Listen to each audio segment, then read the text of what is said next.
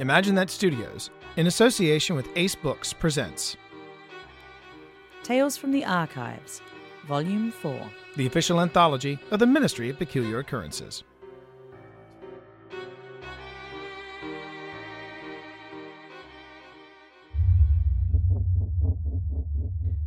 Let's see what we have in this pile of dusty old cases. I beg your pardon.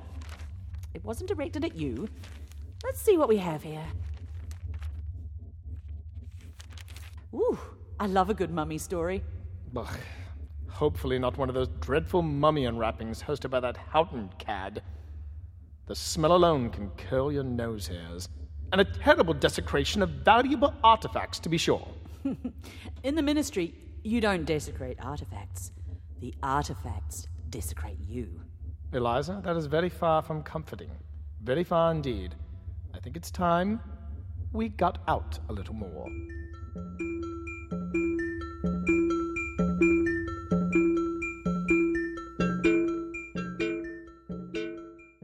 Mummy of Barnsley by Michael A. Ventrella. Northern England, Autumn 1894.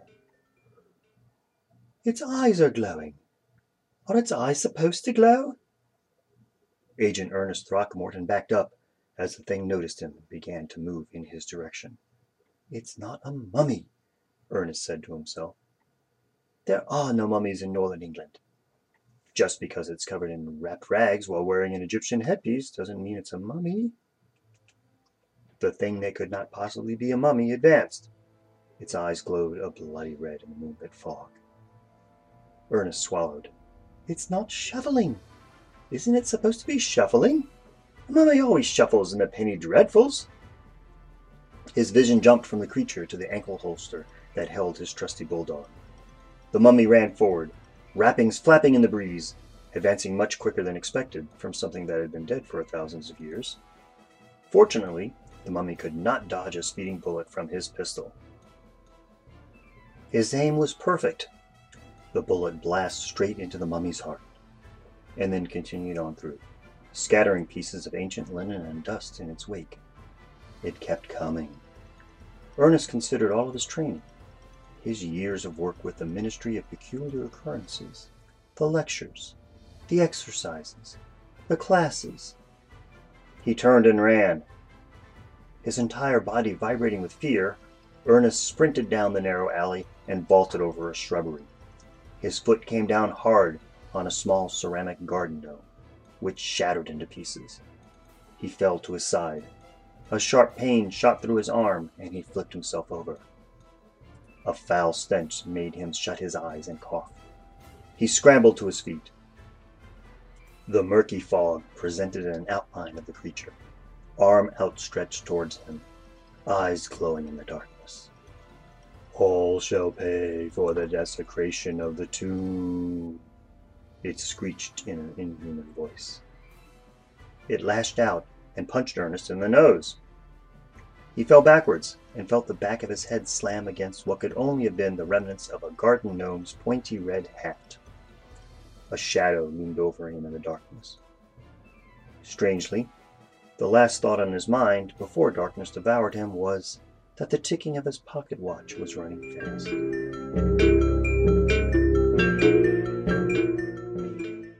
The flickering of a gaslight made Ernest blink, and for a few seconds he imagined himself safe and warm at home in Cardiff, with his favorite cat, Mr. Brincham, purring contentedly at his feet.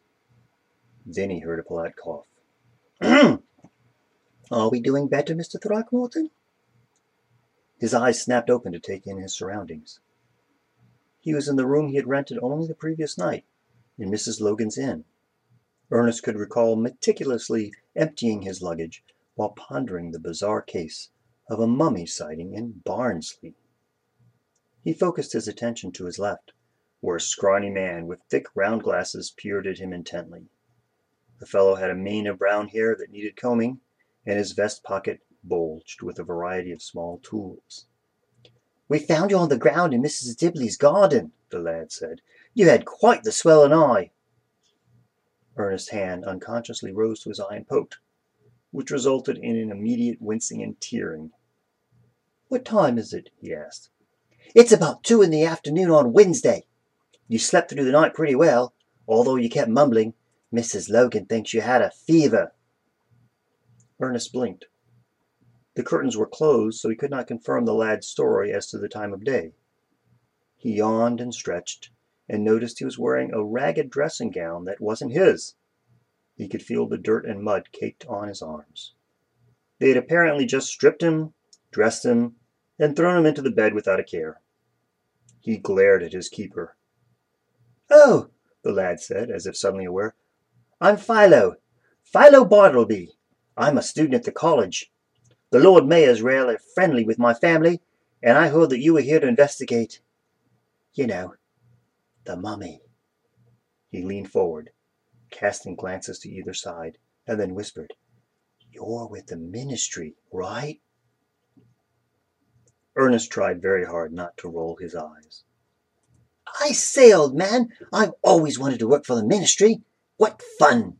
I heard you were going to investigate the mummy, and I thought it was grand. This is just like a Breckenridge novel, where the Breckenridge boys have to discover the secret of the mummy's curse, and there's a hidden tomb with a trap door, and. He paused. Yes. Well, forgive my enthusiasm, but I want to help. This kind of work, Ernest said, requires expert training, not schoolboy enthusiasm. Is there any water? Yes, of course, water. But I know the area, Philo said, while filling a glass from a porcelain pitcher on the nightstand. I can help you, old man. You need an assistant. You mean a comic relief, Ernest said while accepting the liquid. That's what they call it in the Dreadfuls. And stop calling me old man.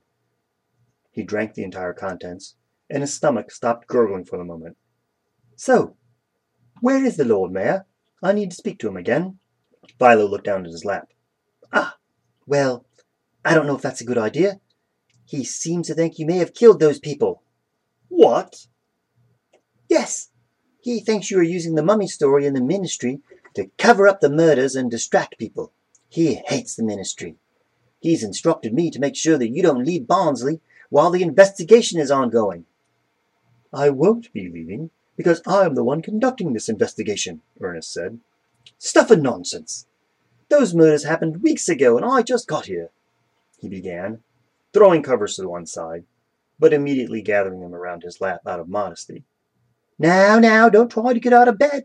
Philo held his hands before him, as if that alone could stop Ernest from rising. You need to move slowly at first. Ernest swung his feet aside and planted them on the floor. I need pants, is what I need. They're being cleaned now. I have more over there, Ernest said, pointing to the chest of drawers against the opposite wall. He rose, wondered why the light was fading, and found himself a second later staring at the ceiling. Just rest, he heard Philo say. Give me a minute and I'll arrange your clothing for you. Ernest tried to recapture his equilibrium, but it remained out of his reach. Yes, perhaps that is best. At least I fell back on the bed this time, he thought. Philo continued to talk as he moved around the room. When people said they saw a mummy walking down the streets of Barnsley, well, everyone thought they had gone daft. But when Mr. Lafferty was found dead the next morning, uh, the next thing you know, all my friends said it must have been the mummy. The Lord Mayor said no, and Constable Heap said that Mr. Lafferty had been robbed by thugs. But I knew the mummy was real because one of the people who saw him was my friend Aloysius, and he never lies. Ernest slowly raised himself into a sitting position. Philo had done an excellent job arranging his clothing on the bed next to him, neatly folded exactly as he liked. What Ernest felt he really needed, though, was a nice, long, hot bath. Aloysius said the mummy is Anubis's footman, and he carries a clock which counts down its victim's time left on this mortal soil. Coil, Ernest corrected. Mortal coil. His hands rose to his face. That punch was quite strong. Perhaps he had been hit by a clock in the mummy's hand. But no one believed him, Philo continued, undaunted. Then Mr. Rutherford was found dead, and there were some old ripped bandages next to him. Everyone was convinced it was the mummy again, even though Constable Heap said no, it was just another accident. That's when the Lord Mayor sent for the ministry, just to shut people up, I think. He's hoping you'll convince everyone it isn't a mummy. Philo stopped suddenly and fixed a bespectacled stare on him. But it is, isn't it? Ernest nodded. The room continued to nod for a few seconds on its own, even after he stopped. Yes, it attacked me last night. I knew it, Philo said, clapping his hand together like an excited child. But you fought back, right? That's why it didn't kill you like it did those other two. Right, of course, Ernest said. But he could hear the slight doubt in his own voice. Why didn't the mummy kill me? An hour or so later, mind cleared and body warmed from a hot bath and Mrs. Logan's beef stew, Ernest set out into the streets of Barnsley. Philo tagged along, talking the entire time. I pointed out to Constable Heap that you had just arrived yesterday, and in response to the Lord Mayor contacted the ministry, so you couldn't be a suspect. I think he's just cross that they're going over his head. Ernest grumbled and sidestepped a nasty puddle. I need my gun. The Lord Mayor said you can get it back when this is all over, Philo replied. I should contact the ministry and let them know that your charming little town is thwarting my investigation. The closest telephone is in Leeds, Ernest snorted. Lovely. Philo rambled on about his schooling and the science courses he was taking and how that qualified him to be accepted by the ministry, but Ernest paid him no mind, his thoughts elsewhere. A mummy in 19th century Britain? He was a literate, educated, and intelligent man, all of which gave him the background needed to properly investigate peculiar occurrences such as this. But mummies? There had to be a logical explanation, otherwise this would have been a department matter. The image of his previous night's struggle kept interrupting his train of thought. There was something inhuman about that thing, but he should not have been so maddeningly scared of it. He had faced unexplainable threats before, but none had ever evoked such an irrational panic. He sighed. Maybe he was fooling himself, and he really wasn't cut out for this ministry business. While Campbell, Hill, and others in the London office traversed around the world via dirigibles and comfortable trains, he traveled from the Cardiff office on slow moving bumpy carriages north to Barnsley, of all places. They trudged up Church Street, past Barnsley College, and Philo pointed to Victoria Road. Third house on the right, he said. Ernest roused himself from his bleak demeanor. Time to get to work. Time to notice your surroundings. Every minute detail could be important, no matter how trivial their first appearance. The houses were spaced fairly close together, but were clearly those of the middle to lower working class. Children played with hoops and sticks in the street, while women hung their laundry in the small back yards and talked over short fences meant to provide a facade of privacy. A few shutters needed repair, and more than one roof looked as if a good rain would flood the upper floors. The third house on the right was painted a light yellow, with green shutters. A sign on the short picket fence by the road read Mr. and Mrs. Lafferty. There was a noticeable and pleasant lack of garden gnomes. Philo walked up and knocked on the door. A woman in her mid thirties answered the door. Her auburn hair fell across her face, and she reached up and pulled a stubborn strand back to reveal deep blue, piercing eyes. Her eyes looked older than her face. Mrs. Lafferty, allow me to introduce Ernest Throckmorton from Her Majesty's government, Philo said, with the kind of awe in one's voice that is usually reserved for announcing the royal family. He's here to investigate the mummy, and I'm his assistant. She gave Ernest a look. With a raised eyebrow, he assured her that Philo was anything but. Please come in, gentlemen, she said. You can wipe your feet on that carpet there. That's fine. Don't let the cat out. The home was nicely kept, clean and arranged, meeting Ernest's approval. However, he felt a strange discomfort deep in his bones that he could not explain. Above the mantelpiece sat a lithograph of what was clearly Mr. Lafferty, surrounded by fresh daisies, and, a very ornate clock decorated with dials that counted each second, minute, hour, day, and year. Ernest noted that it ticked in perfect rhythm. In the corner of the parlor was a gramophone, although this did not appear to be of a make he had previously seen. Other unidentifiable contraptions were arranged on various shelves.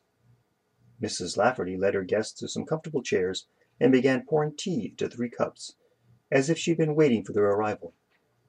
Thank you, Ernest said. I am sorry for your loss. She shrugged. A terrible way to die at the hands of a mummy, I suppose. She took a sip. I mean, it didn't look pleasant at all.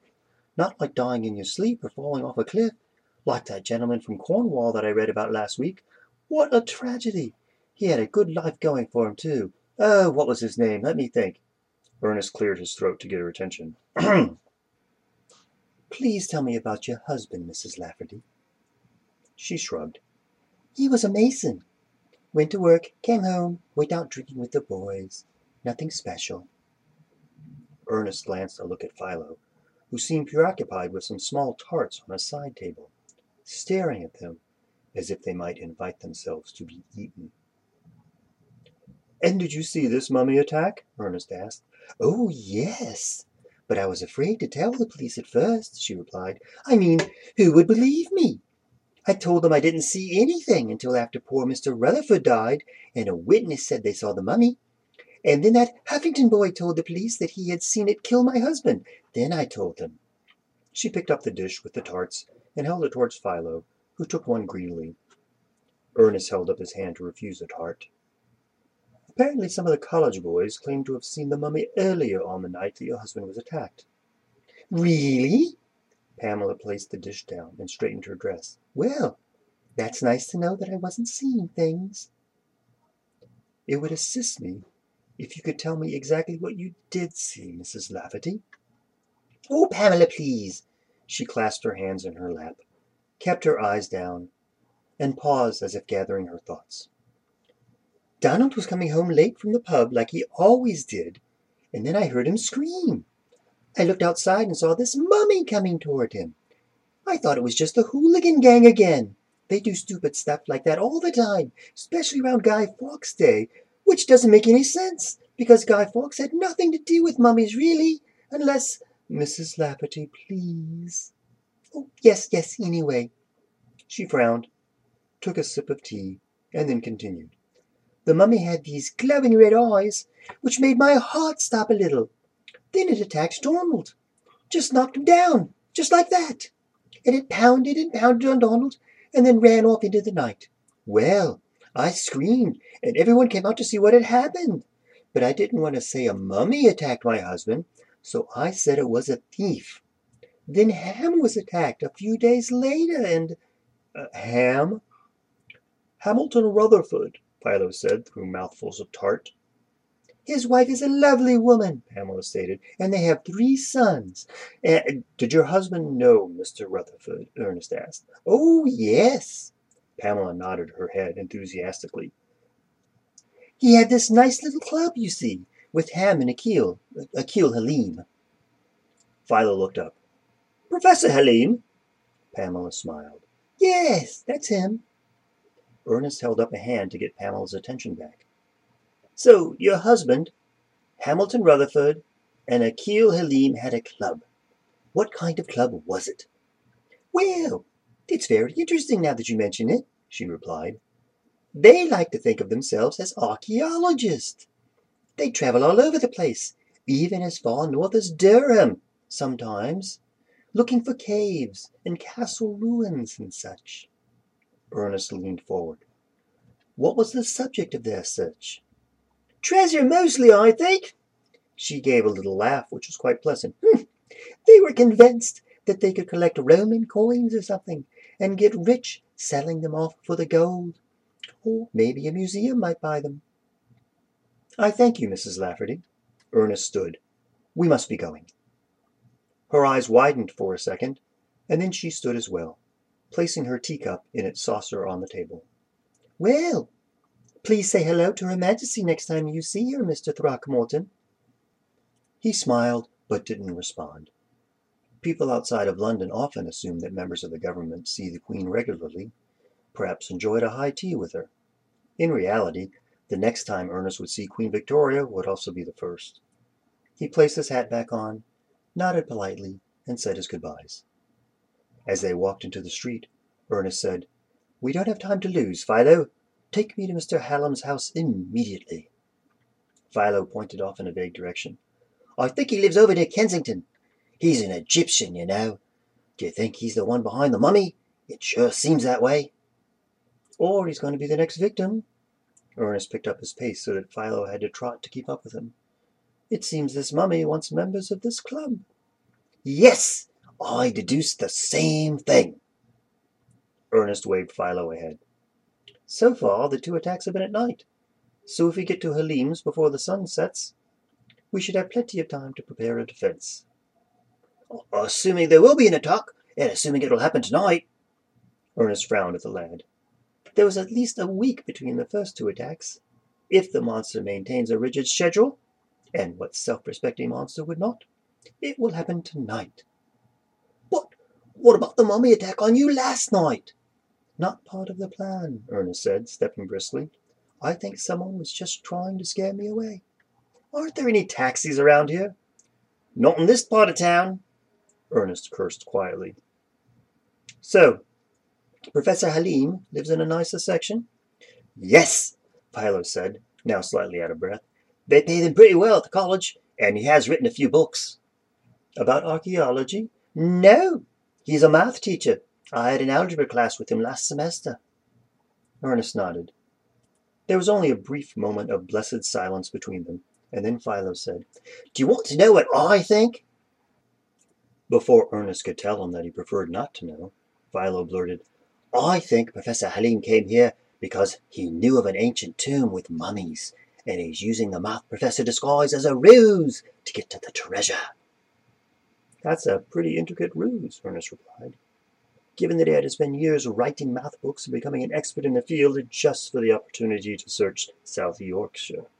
Well, perhaps I'm wrong about that, Philo said, his enthusiasm constant, but I think they found something and released the mummy's curse, and every week the mummy rises again to seek revenge against those that defiled the tomb.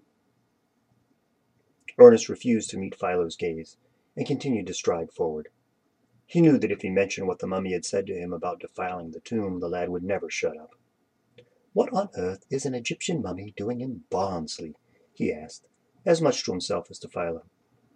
Philo turned on his heels and began walking backwards, so that he could look at Ernest while still leading him on. I studied this in class. The Roman Empire went all the way up to Hadrian's Wall. Yes, I took history courses too, Philo, and northern Africa was part of the empire. There were Egyptians who came this far north, and maybe some of them buried their dead in the way they had always done, and then placed a curse. He stumbled over an uneven walkway and turned back around, spreading his arms to prevent a fall. Ernest just stared straight ahead and didn't say what was on his mind. Or maybe that's just what they want us to believe. He reached into a vest pocket to check his timepiece and stopped. It was keeping perfect time. But I haven't wound it since last night.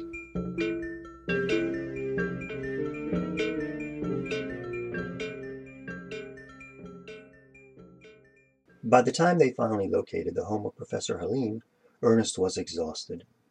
Not just from the very long walk and the constant requests to passer-by for directions, but also from Philo's fantastic theories, all derived from cheap penny novels, and all involving mad scientists, ancient curses, and beautiful captive women needing rescue and expressing carnal gratitude afterwards. Ernest, however, paid little notice to the boy's stories, and instead worried over two important things. First, the sun had set, and second, he had no weapon. Professor Halim's home more impressive than Lafferty's, was still hardly a mansion. Philo and Ernest followed the slate walkway to the front door, brushed off their clothes, and went to knock. A woman's scream filled the air. Ernest kicked open the door and dashed into the foyer. The foul stench that haunted him from the night before hit him once again. Even through tear filled eyes, he saw the creature, the blurry side of it evoking a deep tremble within that threatened to shake his entire body apart. Rapid movement tore Ernest's gaze away from the monster. A middle aged Egyptian man swung a large coat rack before him, keeping the glowing eyed mummy at bay. Run, Rasha! the man yelled, and the screaming woman sprinted past Ernest and Philo and bolted out the front door. The mummy bashed the coat rack out of the man's hands and toppled to the floor. It turned to Ernest, its crimson eyes boring into him. All shall pay for the desecration of the tomb, it screeched. Ernest could not move. His muscles refused to cooperate. Professor! Philo called. He grabbed the fallen coat rack, leaped over an ottoman in front of Halim, and held the coat rack before him like an overweight épée. The mummy turned away from Ernest and started towards Philo. All shall pay for the desecration of the tomb, it repeated. Halim backed against the wall, his dark skin turning white with fear. And the sudden wave of panic that had overcome Ernest lifted like a morning fog. Philo screamed incoherently and drove the coat rack into the mummy's chest, holding him at bay. Then, over the noise and madness, Ernest heard the ticking. His eyes widened with the realization. He dashed deeper into the house. Where is he going? he heard the professor say behind him. Is he running away? Mr. Throckmorton! Philo yelled. Crashes and screams echoed behind him as Ernest ran into the kitchen. All shall pay for the desecration of the tomb, he heard in the distance. He felt around the sink and finally found what he was hoping for a very wet sponge, which he stuffed into his jacket pocket. Ernest was about to return to battle when movement outside caught his eye. There you are, he muttered before bounding into the darkness of the backyard. The cloaked figure holding a small humming box looked up in surprise. Ernest ran towards the stranger as it reached into its cloak and pulled out a long rod. It pointed the rod at Ernest, and following a sudden flash, the ministry agent was knocked backwards to the ground. He twitched uncontrollably as he tried to rise. The figure walked towards him and pointed the stick again. Stop! Ernest yelled. Stop, Mrs. Lafferty. The cloaked figure stopped. Ernest tried to catch his breath and rise, but the pain was too strong. Inside the house, the sounds of battle continued. Pamela Lafferty pulled back her hood. She stared down at him for long seconds in silence. The mummy could have killed you last night, she finally said. But it doesn't kill people that don't deserve it. Not like your husband, Ernest wheezed. He deserved it. He was a nobody. Just a mason, but you. You are an artist. You have the spark. He tried to pull himself up, but stopped when Mrs. Lafferty pointed the rod at his chest. His friends laughed at my inventions, she said, as if any of them could make the things I make. I am indeed impressed, Ernest said truthfully. Your mummy servant is quite the marvel. How did you manage that? She smiled. It's so nice to be appreciated. She held up the box. This is a low frequency emitter that controls it. It also manipulates brainwave activity. It can paralyze anyone in direct line of the mechanism with fear. It still needs more study, however. Ernest nodded the best he could and moved his arm slowly down his side. I, I can see why someone would be threatened by someone of your intellect. She snorted. Hmm. Idiot men, yes. They'd say I should just stay at home and clean and do laundry. Working with science is a man's job. Oh, what nonsense. They were wrong. You could have seen a bright future with the ministry, for instance, where such talent is appreciated. You think so? she said. That's an idea. Perhaps they would appreciate my work. Most unfortunate, though, Ernest said. Violent, murderous tendencies reflect poorly on one's application. Pamela's eyes flared almost as red as the mummy's. I think you've earned my husband's fate, she said. She reached forward until the lightning rod was touching Ernest's chest, just above his heart. Goodbye, she said. Ernest pulled the sponge from his pocket and wrapped it around the rod. The rod sparked, and a sharp pain shot through his chest, up his arm, through the rod, into Pamela's hand. She screamed as her hair shot out in all directions, but her scream was soon replaced by a thunderous boom. Ernest looked up to spy Pamela toppling backwards, the smell of burned flesh permeating the air around them. She struggled to get her feet as a metallic clatter erupted from the house. Pamela went to run, but still dazed from the explosion of her quaint transmitter, she failed to notice her cloak billowing out behind her. Ernest reached up just in time to grab it at its hem. It tightened around her neck as her legs went flying. She landed hard on her back and remained there, groaning and coughing. Philo appeared in the doorway as Ernest rose and stood over Pamela, kicking the rod free from her loose grasp. He turned to Philo. This is where the Breckenridge boys would say something clever, Philo whined, but I can't think of anything. Ernest winced as Mrs. Logan applied more salve onto his burnt chest. Don't be such a baby, she said. Well, it hurts, he said, pouting, and I used to have hair there. It'll grow back. Ernest sipped at his brandy and looked into the fire. Mrs. Logan's Inn was the perfect place to relax after having been attacked by a mummy and a murderous Clankerton. So, there was no real mummy? Philo asked his face forlorn. All she wanted was revenge against her husband and their friends. Th- there never was a mummy's curse or anything. Oh, come now, lad, Ernest huffed. There was more than enough excitement without the need for silly monsters and superstitions. A mad scientist created a clockwork mummy that she could control remotely. That's something, isn't it? Well, I suppose. But how did you know it was a clockwork mummy? The recurring ticking sounds I heard whenever the mummy attacked, Ernest said. My watch had kept perfect time for two days straight without winding, thanks to the odd electric field generated by Mrs. Lafferty's quaint device. He raised his glass.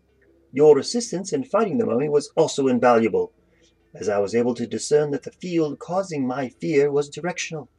It all made sense then. It was a mystery that would do the Breckenridge boys proud. Philo grinned and looked into the fireplace. I guess it was. He poured some more tea into his glass and added some cream. And the smell? Ernest gave a laugh. Nothing magical there. She coated the wrappings with rotten fish and sulphur before sending that infernal mummy out. But how did you know it was her? It wasn't until I saw her operating the mummy that I thought about all the clues. Did you see all the devices at the Lafferty home? Intricate clocks, and one of those new phonograph devices. There's no way a mason could afford those kinds of things. That meant they had to have been made by someone in the house. Clearly, if Mr. Lafferty had that kind of skill, he would not have been a mason. He shook his head. But to answer your question honestly, I wasn't certain it was her. I guessed. Sometimes cases just resolve themselves that way. Philo was silent for some time. I still have a lot to learn. Yes, Ernest said. Being an agent is more than just running around and having adventures. It means being observant. It means paying attention. It means finishing your education. Philo grinned again. And if I do, will you give me a referral to the ministry? Maybe, Ernest smiled back, if you can get me my gun back.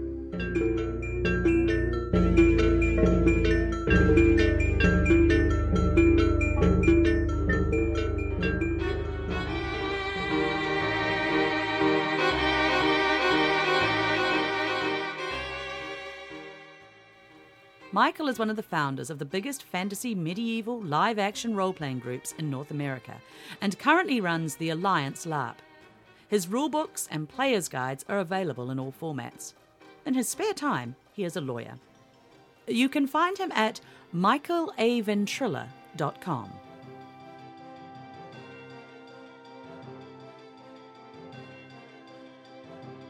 Theme music composed and performed by Alex White. Find out more at thegearheart.com.